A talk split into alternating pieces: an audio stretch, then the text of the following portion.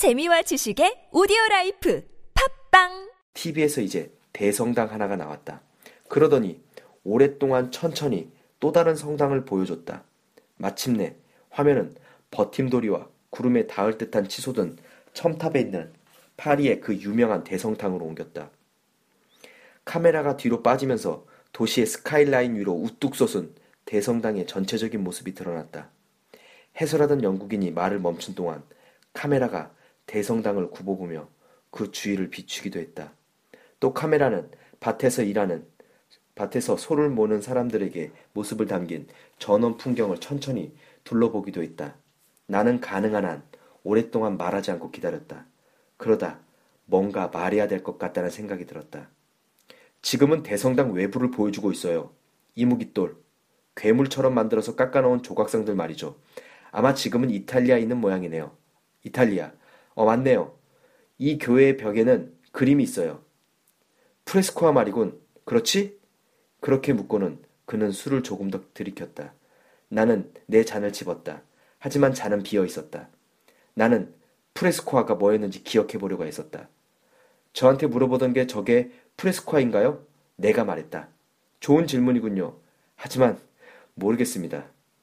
카메라는 리스본 근교에 있는 대성당으로 옮겨갔다. 프랑스와 이탈리아의 대성당과 비교해 포르투갈의 대성당은 그렇게 큰 차이가 없었다. 그래도 차이는 있었다. 주로 내부 장식들. 그때 문득 생각이 나서 말했다. 문득 이런 생각이 떠올랐어요. 대성당이 어떤 것인지에 대한 감이 있습니까? 그러니까 어떻게 생긴 건지 아시냐는 겁니다. 무슨 말인지 아시겠어요? 누가 대성당이라고 말하면 그 사람들이 무엇에 대해서 말하는지 개념이 잡히냐는 거죠. 말하자면 대성당이 친례교 건물과 어떻게 다른지 아시냐는 거죠. 그는 입 밖에서 연기를 조금씩 내뿜었다. 수백 명의 일꾼이 50년 동안, 100년 동안이나 일해야 대성당 하나를 짓는다는 건 알겠어. 그가 말했다. 물론 저 남자가 그렇게 말했다는 거야. 한 집안에 대대로 대성당 하나에 매달린다는 것도 알겠어. 이것도 방금 저 사람에게 들은 거고 대성당을 짓는데 한평생을 바친 사람들이 그 직업을 완성을 보지 못하고 죽는다더군. 그런 식이라면 이보게 우리도 그들과 별반 다르지 않은 게 아닐까? 그는 소리내어 웃었다. 그의 눈꺼풀은 다시 쳐졌다. 그의 머리가 까딱거렸다. 꾸벅꾸벅 졸고 있는 것 같았다. 포르투갈에 가 있는 상상을 하는지도 몰랐다.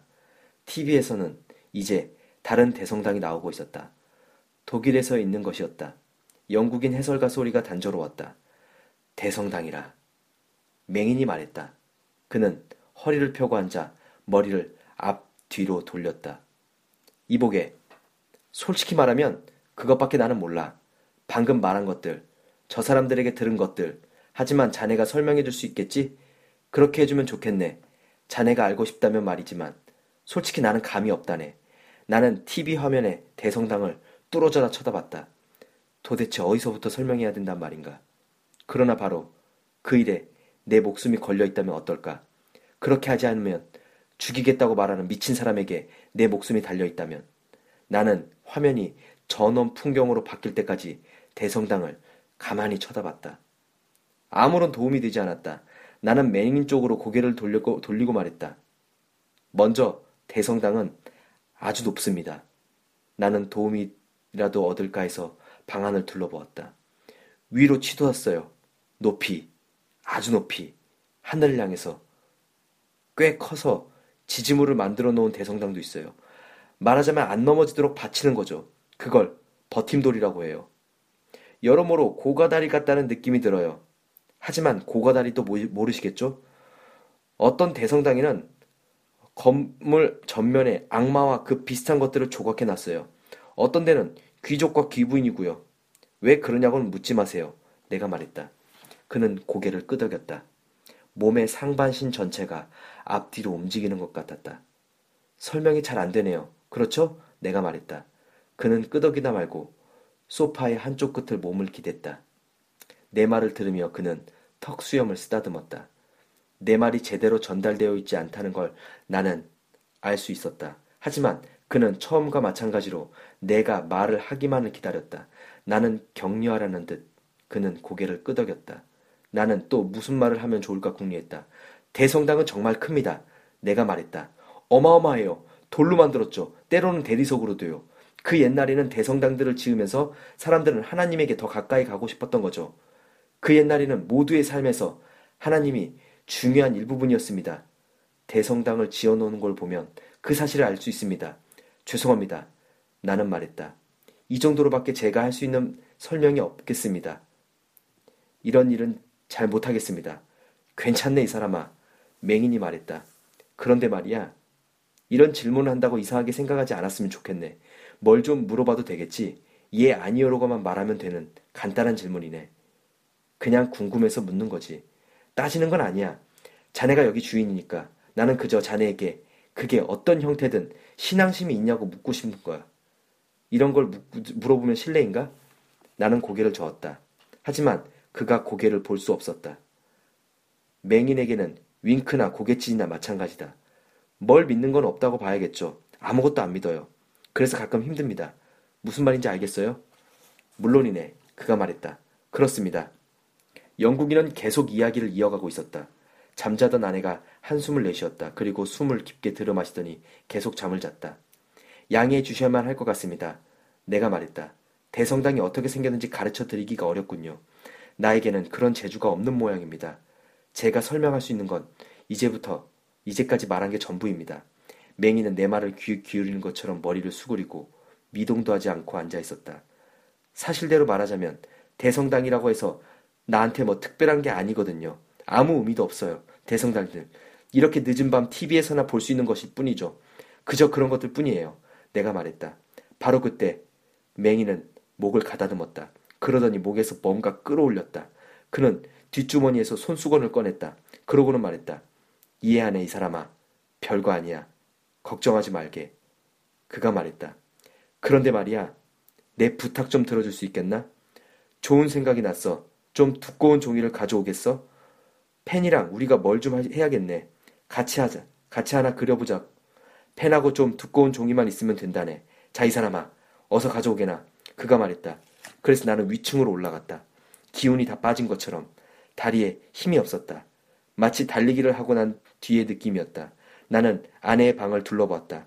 아내 책상 위에 작은 방울이에 볼펜이 있었다. 그리고 나는 그가 말하는 종류의 종이를 어디서 찾을 수 있을까 생각해내려고 애를 썼다. 아래층으로 내려가 부엌에서 바닥에 양파 껍질이 깔린 쇼핑백을 찾아냈다. 나는 내용물을 비우고 쇼핑백을 흔들었다. 그걸 들고 거실로 가서 그의 다리 근처에 앉았다. 나는 물건을 치우고 쇼핑백 주름편, 주름을 편 뒤 다탁 위에 그 종이를 펼쳤다. 맹이는 쇼파에서 일어나더니 카펫 위로 내 카펫 위 바로 내 옆에 앉았다. 그는 손가락으로 종이를 한 번 훑었다. 그는 쇼핑백의 양쪽의 면을 위아래로 만져봤다. 심지어 모서리까지. 그는 구석구석 손가락으로 더듬었다. 좋아. 그가 말했다. 좋아. 같이 한번 해보자고. 그는 내 손에 펜을 쥔 손을 잡았다. 그는 내 손 위에 자기 손을 얹었다. 시작하게나 이 사람아. 그려봐. 그가 말했다. 그려봐. 뭘 하자는 건지 알게 될 거야. 내가 자네 손을 따라 움직이겠네. 괜찮아. 내가 말한 대로 시작해보게나. 좀 있으면 알게 될 거야. 그려봐. 맹인이 말했다. 그래서 나는 그리기 시작했다. 먼저 집처럼 생긴 네모를 하나 그렸다. 그건 내가 사는 집일 수도 있었다. 그래서 나는 그 위에 지붕을 얹었다. 지붕이 양쪽 끝에다가 나는 첨탑을 그렸다. 바보짓. 멋지군. 그가 말했다. 끝내줘. 정말 잘하고 있어. 그가 말했다. 자네 인생에 이런 일이라고는 한 번도 생각해보지 못했지. 그렇지 않나, 이 사람아? 그러기엔 삶이란 희한할 것에 잘 알다시피 계속해. 멈추지 말고. 나는 아치 모양의 창문을 그렸다. 나는 버팀돌이도 그렸다. 나는 큰 문을 만들었다. 멈출 수가 없었다. TV 방송은 끝났다. 나는 볼펜을 내려놓고 손가락을 쥐었다 폈다. 맹이는 종이를 위를 더듬었다. 그는 손가락 끝으로 종이 위 내가 그려놓은 곳을 죄다 만져보더니 고개를 끄덕였다. 잘했군. 맹인이 말했다. 나는 다시 볼펜을 잡고 그는 내 손을 찾았다. 나는 끈덕지게 그렸다. 나는 그림 실력이 하나도 없다. 하지만 묵묵히 계속 그렸다. 아내가 눈을 뜨고 우리를 바라봤다. 그녀는 실내복 자락에 젖혀진 채로 몸을 일으켜 쇼파에 바로 앉았다. 지금 뭐 하는 거예요? 가르쳐줘요. 나도 알고 싶어요. 그녀가 말했다. 나는 그녀에게 대꾸하지 않았다. 맹인이 말했다. 우리는 지금 대성당을 그리고 있어요. 나하고 이 사람이 함께 만들고 있어. 더 세게 누르게. 그가 내게 말했다. 그렇지. 그렇게 해야지. 그는 말했다. 좋아, 이 사람아. 이제 아는구만. 진짜야. 자네가 할 수 있는 건 생각하지 않았을 거야. 하지만 할 수 있잖아? 그렇지. 이제 순풍을 돛을 단격이야. 무슨 말인지 알겠나? 조금만 더 하면 우리가 여기서 뭔가를 진짜 만들게 되는 거야. 팔은 아프지 않은가? 그가 말했다. 이제 저기에 사람들을 그려보게나. 사람들이 없는 대성당이라는 게 말이, 말이 되나? 도대체 무슨 말이에요? 로버트, 지금 뭐 하는 거예요? 무슨 일이에요? 아내가 물었다. 괜찮아. 그가 아내에게 말했다. 이제 눈을 감아보게나. 맹인이 내게 말했다. 나는 그렇게 했다. 나는 그가 말한 대로 눈을 감았다. 감았나? 그가 말했다. 속여선 안 돼. 감았습니다.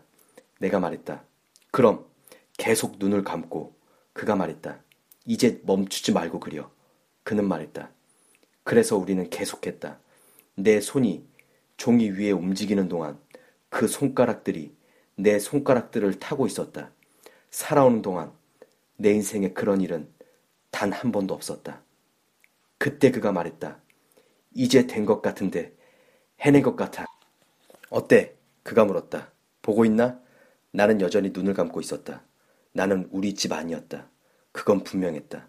하지만 내가 어디 안에 있다는 느낌이 전혀 들지 않았다. 이거 진짜 대단하군요. 나는 말했다.